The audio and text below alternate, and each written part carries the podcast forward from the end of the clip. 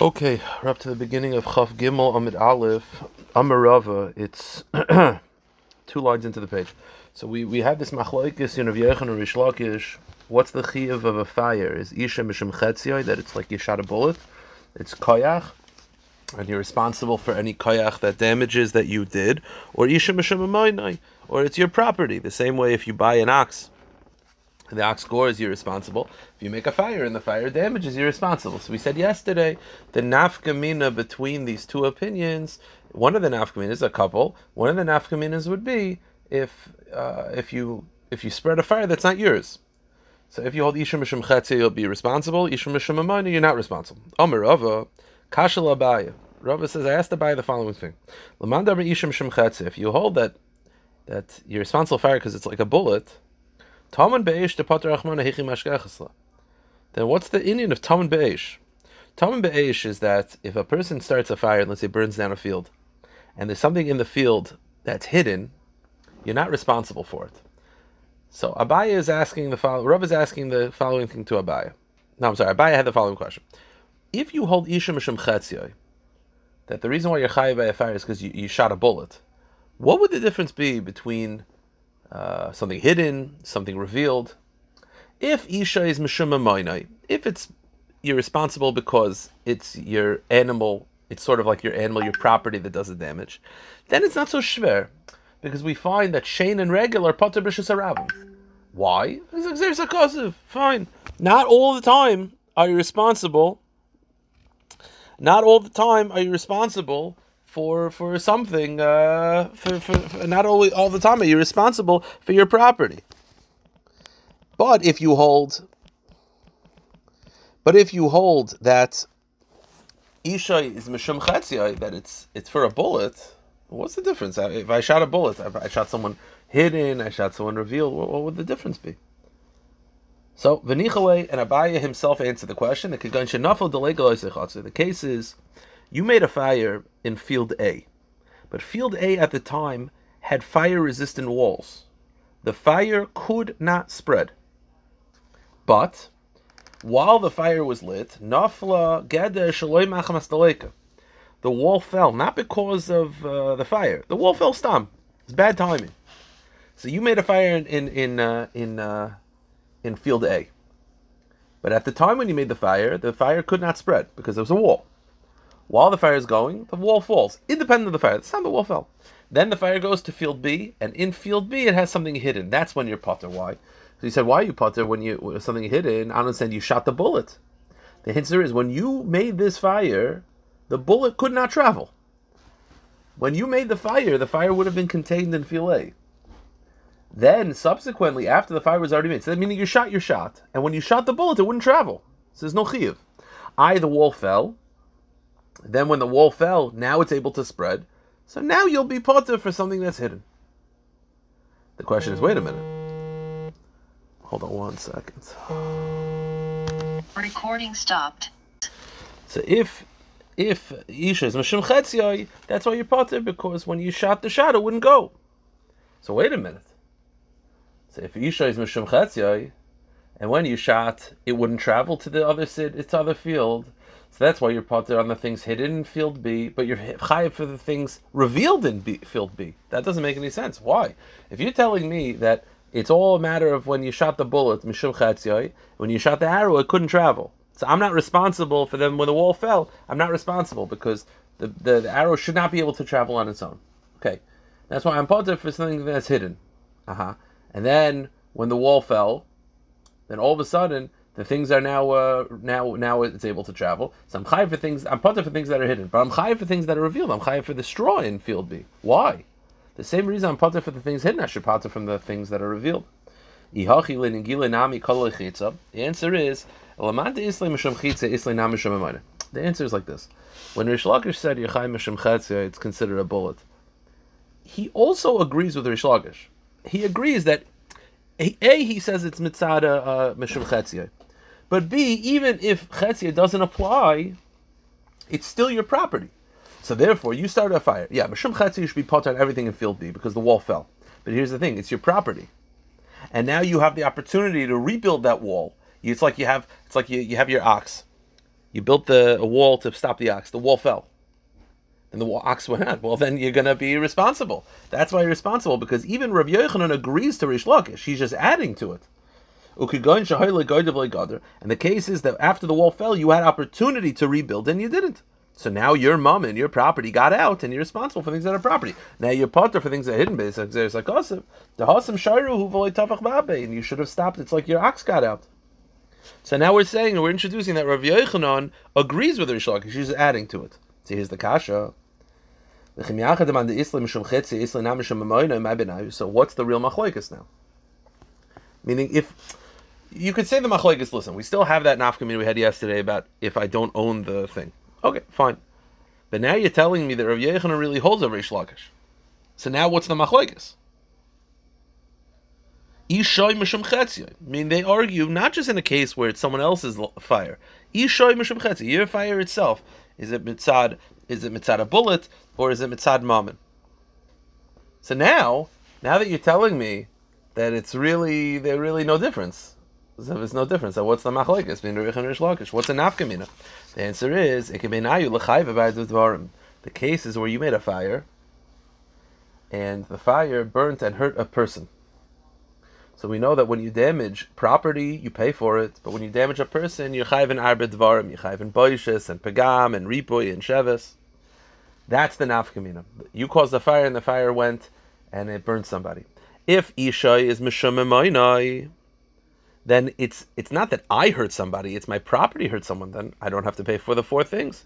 But if isha then you would be responsible because the same way when you hurt someone, you have to pay four things. So koyach also you have to pay four things. That would be the nafkamina. Okay, then the Mishnah said that if a dog takes a biscuit and he puts it down and makes a fire, so he's chayiv, shane, 100%, yeah, the Bala, Bala has to pay for the biscuit. And you also have to pay for the fire, what the fire damaged. Man chayiv, who's obligated to pay for what the fire damaged, the field that the fire burned down? Bala Kelev, the, man, the owner of the dog. Oh, nami bal The question is, why is the bal hakelev chayiv? Shouldn't the one who left the coal out? You left the coal in the in the open, seemingly. A dog comes and takes the coal, takes a cookie that has the coal on it, and spreads a fire. So I understand the bal hakelev is peshe. He should have stopped his dog from doing it. But isn't the bal gacheles also responsible? The answer is shashim gachlasa. The case is where the the the the fire the, the coal was in someone's backyard. He didn't do anything wrong. So how did the dog get to it? Because Shashimir Gachlosa my boy Kelev. What's the dog doing over there? The answer is shachar. The dog dug under the fence and broke into someone's house.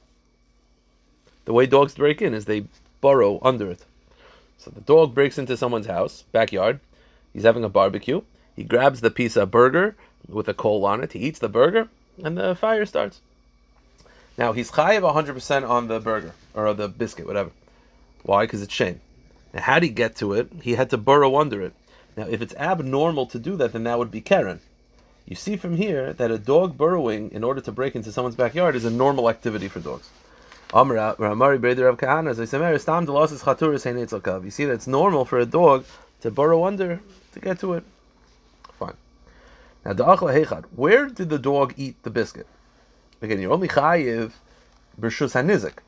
So that means that it has to be he didn't take the biscuit outside of the domain. He ate the biscuit where he broke in. We know that he, he burned down a field and he ate the biscuit. So it can't be that he burnt down a, a random field that's in public property because you, you're only responsible if you destroy in Bishas HaNizik. Shane is only Chai Bishas HaNizik. So rather, it must be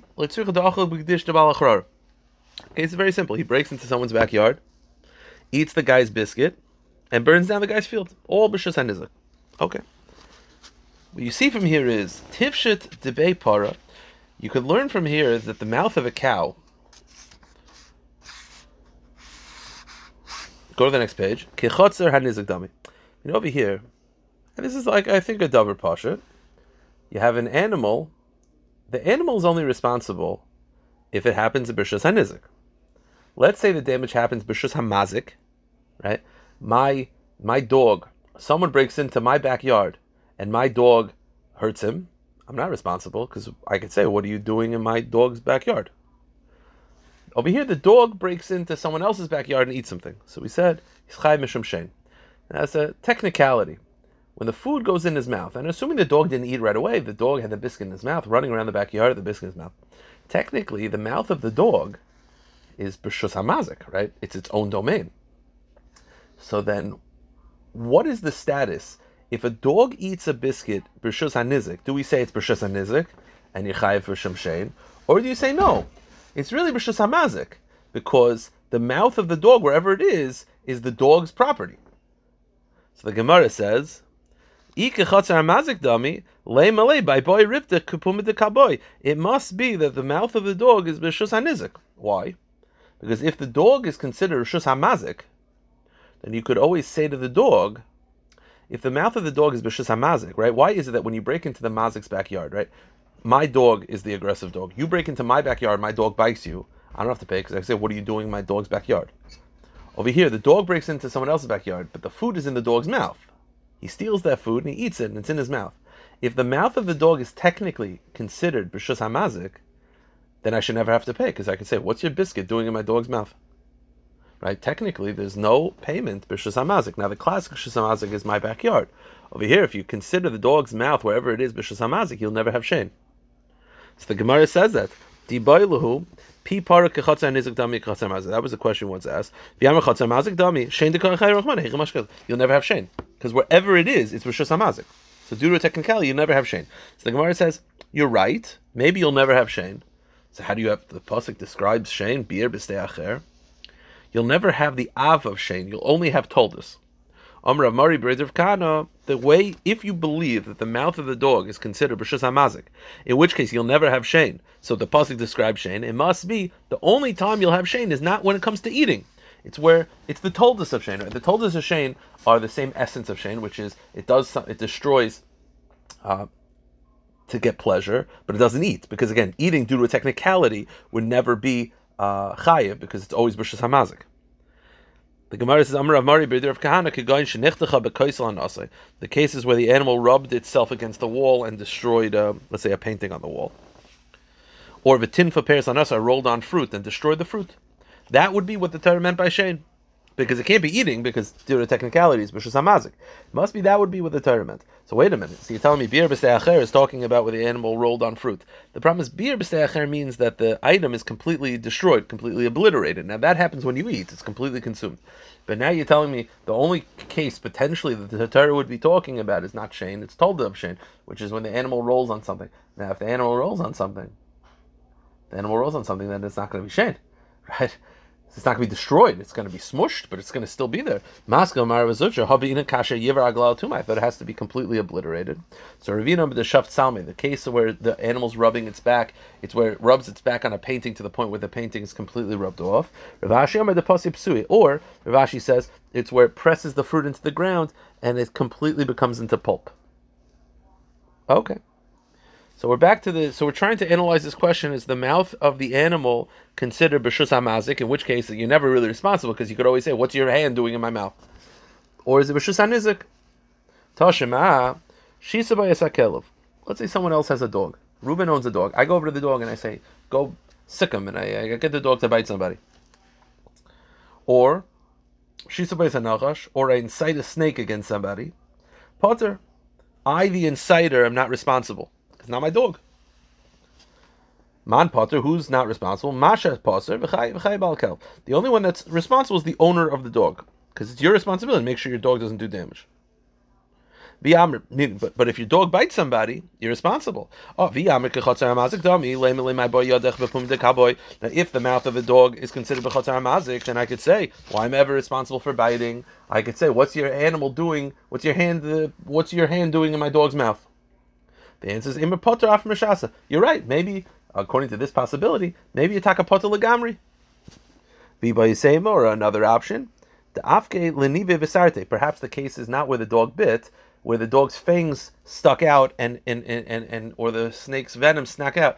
Where so the it wasn't again. Our shaila is what is the mouth considered? Rishus hamazik, rishus The we thought the case is well, if it's rishus hamazik, you'll never have chayiv mishum shein because you'll never be chayiv for biting. The answer is you would be chayiv if the animal bit where person didn't put his hand in his mouth. The th- fangs, like he sort of just plucked with the fangs, and that that he he poked with the fangs. That would potentially be the option.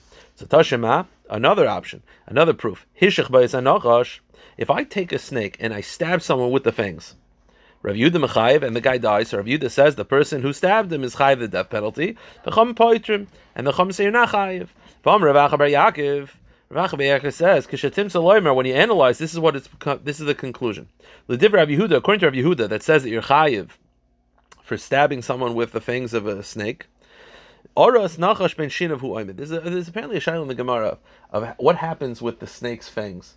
Is it that the snake's fangs that the venom is already is there, and the second you put the fangs in, it automatically comes out. In which case, when I stab someone with the with the fangs, it's it's the snake did nothing. It's me just like mamish taking a knife and killing somebody. That's Rav Yehuda Shita.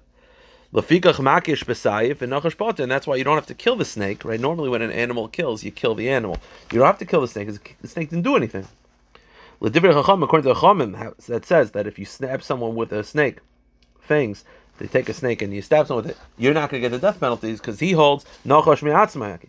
It's not the fangs that do it; it's that when the snake has fangs in somebody, it sort of brings about the venom from inside the body. So it's not that the person killed them; it's the snake killed them. So the snake will be killed and not the person.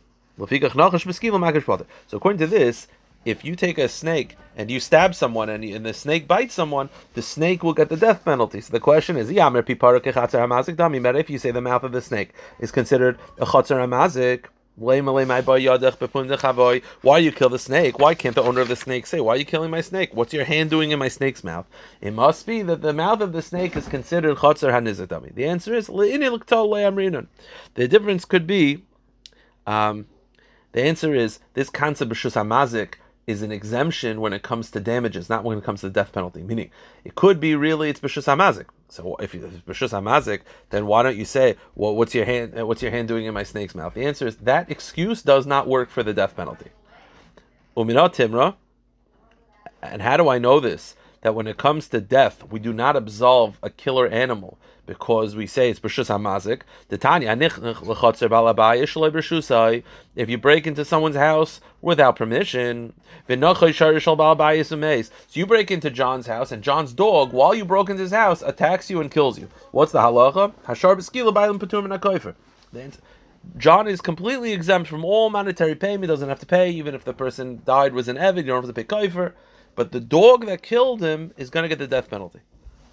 So why is it that the, he's potter? Because he could say, "What are you doing in my backyard?" But even that's the case, we still kill the dog. What do you see? You see that when an animal kills, it gets killed. We don't care about b'shus hamizik, b'shus hamazik. So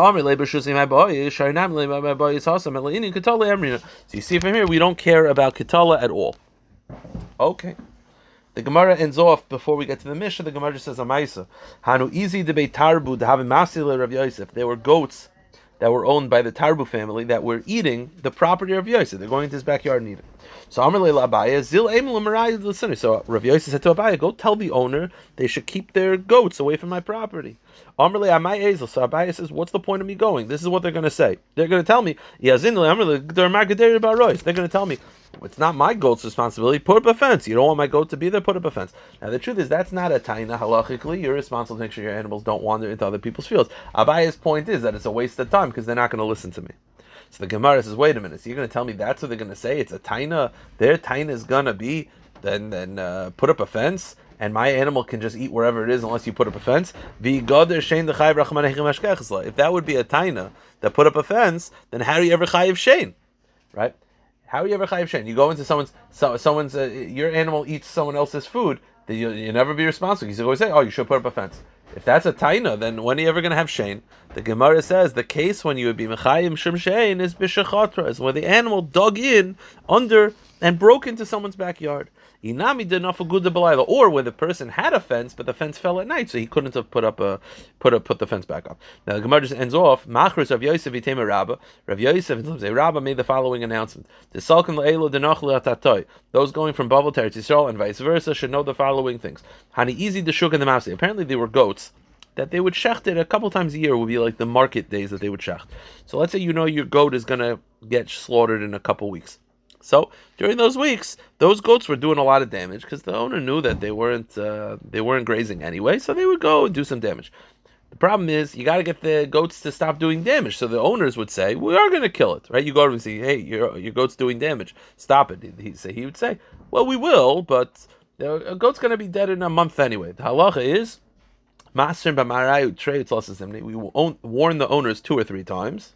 If they heed our warnings and prevent the animal from doing damage, good. V'iloi, and if not, amrli TV asmacht v'kabuziza.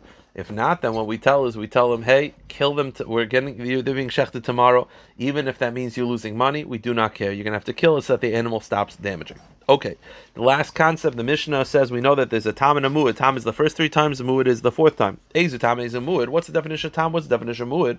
Muad, according to Rav Yehuda, is not three or four times; it's three or four days. Kol she'idu by yom. As long as it attacked on three separate days, that's already a muad. Now, according to the Tanna Kamma, which is Rav Yehuda, I believe, Rav Yehuda says, however, a muad can become a tam again if it becomes docile. And it reverts to being a tam when it doesn't attack on three separate days. If there are three separate days where it sees other oxen and could attack and doesn't, then it becomes a tam again. Div Rav Yehuda. Going to Rav Yehuda, it's three days more than three times. Rav Meir says no. Muad shehedu b'shleisha pam. Rav Meir says it's not about three days. About the three days, three times. As long as it attacked three times, that's it's a muad. The tam, and so how does a muad become a tam according to Rav Meir? Kol If if it becomes so docile that children could poke on its face and rub its head and, and play with it, and it doesn't attack, that's when it becomes a tam again. Okay, so what's the source of Rav Yehuda that the animal has to attack three days? My time of Rav Yehuda, Amar Abaya, because the pasuk says, "Oinoida kishar nagachu." Right, we know that it's a muad because mitmol shilshaim v'lo It attacked um, yesterday and before yesterday, and the animal and the owner didn't guard. Tamol is chad. Mitmol, the extra mem is two. Shilshaim is three. So if it attacks for three days, then it becomes uh, a muad.